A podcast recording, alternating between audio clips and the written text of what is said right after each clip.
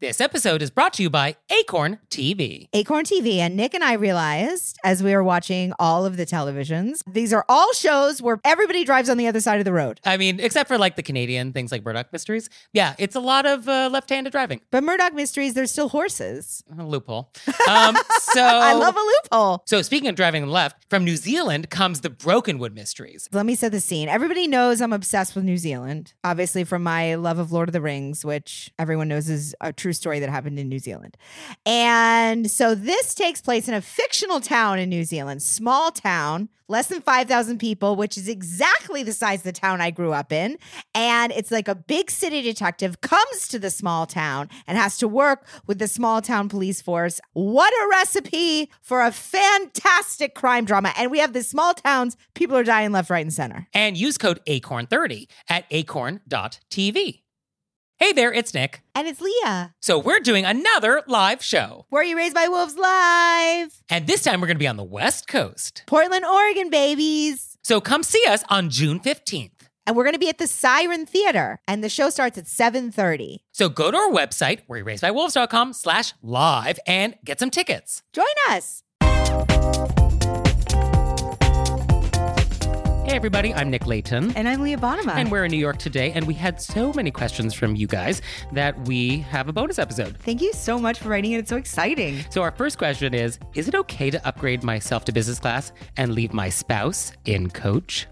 I mean, this is I didn't even know this was happening in the world. That uh, spouses would get separated in classes? Yeah, that this was an issue. I've never been in business class. What do you think happens up there? I think there's probably dance numbers. Oh, sure. And heated seats. Heated seats. And they're making homemade candy for people. Yes, there there is the taffy machine. And I like to think that people are just walking around giving you compliments because that is what I want more than people are like, do you want a blanket? I would like a compliment, please. Um, yeah, that is what happens. Oh. Oh, yeah, you should upgrade next time. so this does apparently happen a lot, and there is a lot of different opinions about is this okay or not. I do not think it's that complicated. I think if you are not traveling in the same class as your spouse, you are going to get divorced. I think it's as simple as that. I think that's very heavy-handed. you don't think? That's, I uh, can see situations where it, that's just what is going to have to happen.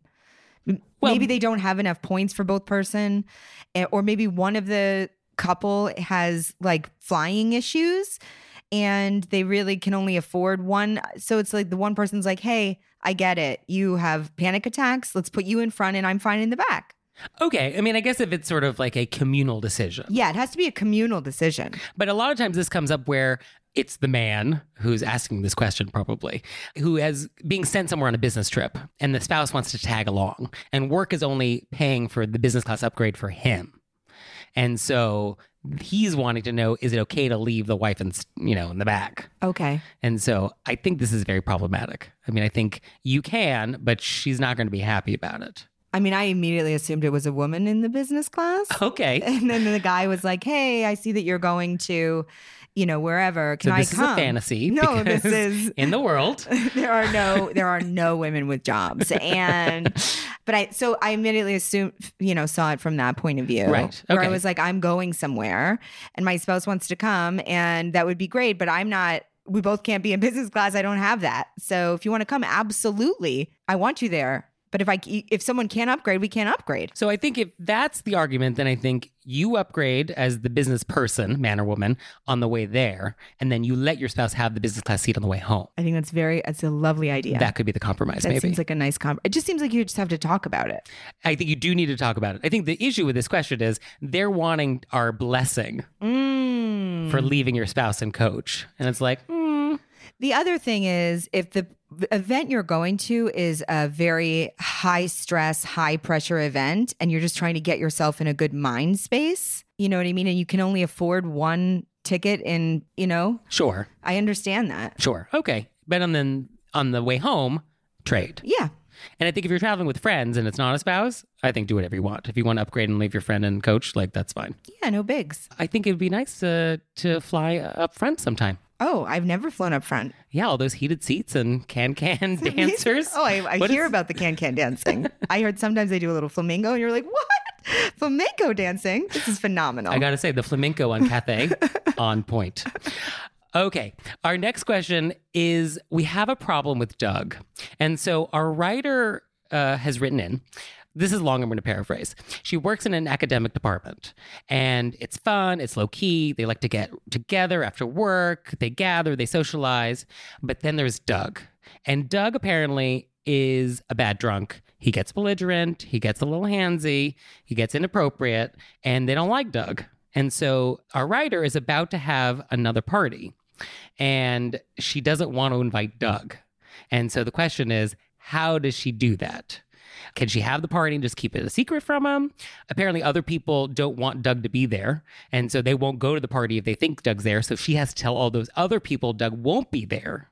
And you explicitly tell Doug that he's not invited. Also, his name's not Doug. This is weird. From now on, everybody's a Doug. Everybody's a Doug. We want to protect our listeners. So sorry if your actual name out there is Doug. This wasn't about you. no unless you are the doug in the story then then follow our advice so what do we do about doug I feel like this one's really loaded because you're talking about somebody who has a drinking problem. right You either everybody has to suck it up and continue having horrible parties where Doug crosses the line, or you have to be like, Doug, I really enjoy you as a colleague during the day, but you have when you have a few too many drinks, you know, you I don't re- know if you realize you say inappropriate things and make people uncomfortable, so I'm not inviting you because when you get drunk, you're a different person. And I just have that really uncomfortable, honest conversation. so in this letter they actually have done this with doug and doug i guess is an ethnic minority and threatened a discrimination lawsuit against the university if he wasn't invited to the party which is now a total hr question not an etiquette Yeah, question I feel like this has gone into an This is area not- where I don't. do not send this question to our podcast. we are this is not past our qualified. abilities. Um, my initial thought on this was if this is not a work event, if this is not a work party, and this is just a private event in your home, I think you can invite or not invite whomever you'd like. No questions asked. Do not have to justify your guest list. Right, which is I felt like it was a personal party. It wasn't at the school. Right. So it happens to just involve a lot of work colleagues that Yeah. you're also friends with. So I think if this is in your home and you don't want to invite Doug, you do not have to invite Doug. Yeah. Now, you do not tell Doug he's not invited. You just don't invite him. You just don't invite him. And now it is impolite to ever ask why you're not invited to a party. Like you should never ask, like, oh, why am I not invited to your wedding? You cannot ask this. But Doug, being sort of a rude person, it sounds like he will probably ask. oh, it sounds like Doug's gonna ask. In which case, I think you just say, oh, this wasn't a work event. It was just a private party with some friends. Sorry. And I think you kind of leave it there. Yeah, I would agree. But it's very uncomfortable, but sometimes we just have uncomfortable things we have to deal with. Yes. Because the other option is you invite them and continue on being uncomfortable. Right. So that's no way to live. Right. So I think you have her permission to have your party, not invite Doug. Don't tell Doug he's not invited. And if Doug has a fit about it afterwards, I think that's not your problem. And then if it's a work event, everybody gets invited. Everyone gets invited and it's not a great work event. And so sorry. Yep. So that's the answer there. And now it's time for Intermezzo. Intermezzo. So this episode is brought to you by Acorn TV, which has the best of British, Canadian, New Zealand, like all sorts of great television. And they have tons of different kinds of shows. Oh yeah, all sorts of genres. I'm just severely focused on crime, mystery, murder. That's really my sweet spot. and so obviously the Brokenwood Mysteries from New Zealand, this is up your alley. Very up my alley because it combines my love of murder mysteries and my love of New Zealand, which was born from Lord of the Rings. Yeah, no, anything set in a seemingly quiet country town where something goes wrong. Yeah, I mean this is up your alley. Also, they have a big city detective moved to said small town, having to work with the local police, and they have a, a different way of doing things that everybody finds to be a bit Right. jarring. So up my alley. So check that out and use promo code ACORN30 at acorn.tv. And now it's time for Intermezzo. Intermezzo. So this episode is brought to you by Book of the Month. I am loving getting to pick my books of the months. Is that what the appropriate way to pluralize it? I'm loving getting my books of the month, but for multiple months now. So books of the months. Yeah. Oh, it's so easy to order. It's super convenient. Their selection is wonderful. And this month, I picked The Ministry of Time, which sounds wild. It is about a civil servant who's helping to manage some government program where time travelers from other eras like come to help with something. And then they apparently fall in love. What? So like this guy from the 1800s is like, "What's Spotify?" And then like, you know, love happens. So I cannot wait to receive this. You know, love happens. And you out there, you're going to love Book of the Month. So you can get your first book for just $5 with code E PEDALS. So go to bookofthemonth.com and use code E PEDALS to get your first book for just $5. Our next question is from Patty in Alabama. Let's take a moment to say how amazing Patty is, shall we? So Patty uh, saw Leah Bonema perform on The Late Show with Stephen Colbert. oh my goodness. Uh, yeah, a little plug for Leah. If you have not seen her set on uh, Late Show, you should check it out. And so Patty saw this, and at 11:36 Mm-hmm. a.m. after seeing her set, immediately wrote in saying how much she loved Leah, and then she bought some mugs and some T-shirts and uh, wrote in this question. Also, I just want to say, Patty, I screenshotted your message and I put it in a little file that's like saved for a rainy day. And it really made me feel special. And I'd like to personally thank you for being amazing. Like on a, a when you're having a bad day and you just need some affirmations, you're gonna flip open. Yeah, because sometimes Patty's comedy email. is so hard and people are just so mean. And then you're like, you know what? There's been nice things. And Patty's in there. Okay, well, everybody should be a Patty. So, Patty wants just to know what are our thoughts on burping in public? Do you have thoughts? I know what the answer is. Okay, but is your answer also the answer? no. okay, so the correct answer is no, you're really not supposed to burp in public. Yeah. We, I think we've all agreed that you're not supposed to burp in public. We've all agreed. Do you agree, Leah Bonema? I think there are moments with certain friends of yours where it's just funny. okay, so no is the correct answer, but you are welcome to follow Leah Bonema's advice should you choose. Um, obviously, I'm not talking about like on a train or at a work event or, but if you're with like that one close friend and like you accidentally burp and then you both fall over giggling, I think that's delightful. Okay. Do you have a good burp? I can't burp on purpose. That's not a skill set that I worked on in college. Sometimes a little bubbly, like a seltzer water, you know, Anything can happen. anything can happen. Our next question is about leaf blowers. So, when we started this little podcast, I was expecting to get questions about, like, oh, can I wear white after Labor Day? Things like that. We get the longest email And it's complicated. complicated, legal, political. I feel like they're really putting a lot of trust in us. yeah, I mean, if it's come to this, Yeah. that you're coming to us with this question. All right, so it comes from Los Angeles. I will paraphrase, but basically, our neighbor's gardener come twice a week and use a gas-powered leaf blower really close to our house. We have single-pane windows, and so our house quickly fills up with the fumes. I texted the husband of our neighbor a couple of times to tell them this and suggested that electric leaf blowers would be really great. He agreed and loves the electric ones, but ignored the idea of actually getting one for the gardeners to be using.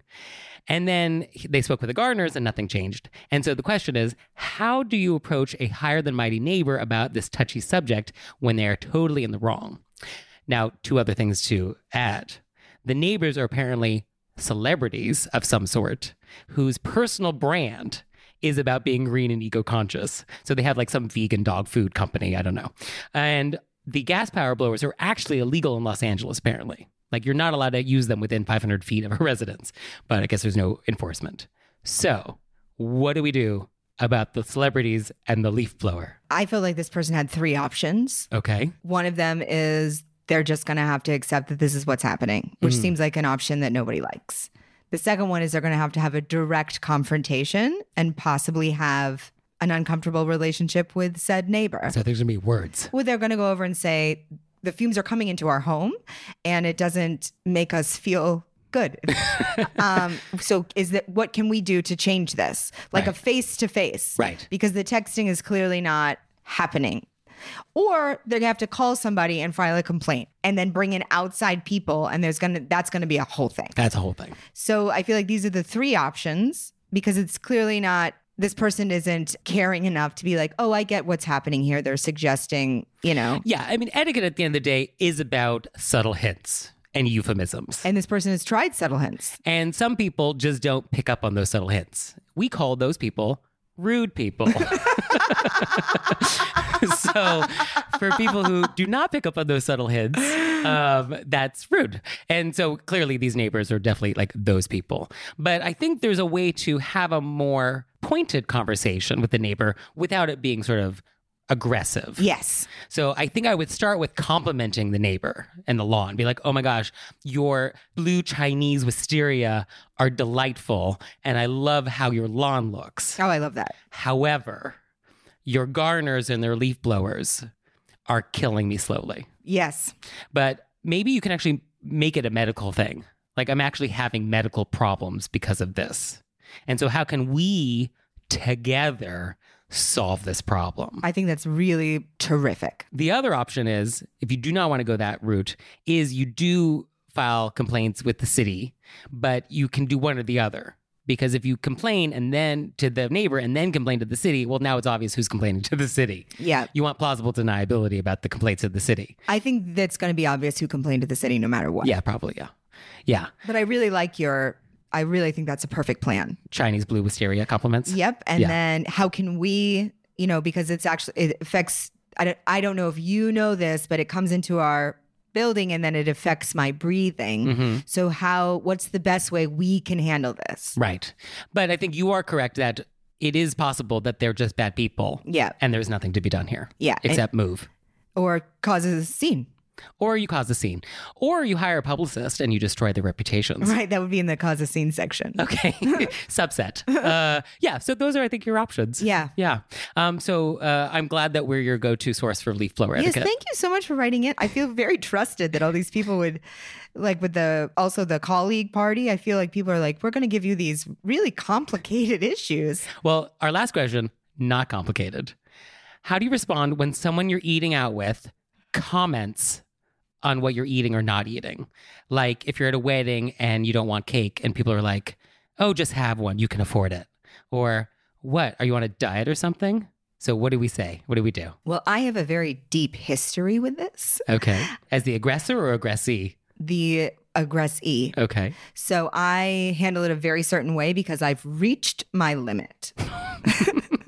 oh, that sounded very serious. But I also was a cater waiter and I watched people do this Mm. to each other. So it's really amazing how many food issues people have. But as a kid, I rem- I have this clear memory. I was at like the one store in our town where they sold ice cream treats and I got I, bu- I had one it was delicious and then I was going to buy one to have for later and the owner in front of a large group of people was like I think you shouldn't be eating two of those you're already very big um Wait, what? yeah. And I was like, because he thought he was being helpful, or you know what I mean? He's like, you know, you have to watch it. And I was I mortified. mean, It's, you know, and so like, I feel like that's where it started with people feeling like they were just, you know what I mean? And it, how much people comment on what you eat. I recently, I was eating at a show, you know, you're running from one show to the next. And a guy was like, are you going to eat that whole bag? And, you know, it's the, it was, chicken jerky and I've been eating it all day as my meals in between. You know, but it's not his business. I'm not going to explain myself. and he wasn't asking like, "Oh, can I have a bite?" I'd already offered, It was just like, "Oh, oh, are you going to eat that? It was just like, and so what I do because I I want to make people aware that it's not okay is I repeat the I just say are you asking why are you asking me about my food? You know, I try to find a way to be like make them hear their question back. yeah." Although it goes back to that subtlety thing. These people do not pick up that subtle hint. but I feel better about it. I don't feel like I took it. You know what I mean? Because I'm not going to participate in my own shaming Right. by answering a question that I refuse to answer. 'Cause Yes, under no circumstances do you actually answer the question. Never answer the question. Yes, it is. If you don't want cake, there is no reason to justify this. Yeah. Because also, chances are it's not good cake. I've been to a lot of weddings. Or you're not eating cake, or you have an allergy, or you know what I mean? Or you have a stomach issue that you don't want to talk about in front of everybody. It's just not other people's business. So I think a nice way to do it is just thank them for their concern and that's it. Or just be like, oh, thank you, I'm fine. And they'll ask the question again and you just keep saying, thank you, I'm fine again and again until they take the hint. I think that's really good. And I think you can be colder and colder with that response if they don't get it. Thank you, I'm fine. I just find it very controlling when people talk to you about your food. Yes. Well, food and control are like inextricably linked. Yeah, because people be like, I, there's also that where people are often like, eat some, eat some. And you're Right. like, please back it up. Yeah.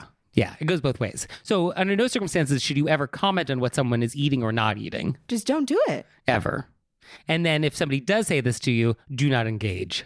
Just thank them and say you're fine. And that should hopefully be the end of it. Ugh.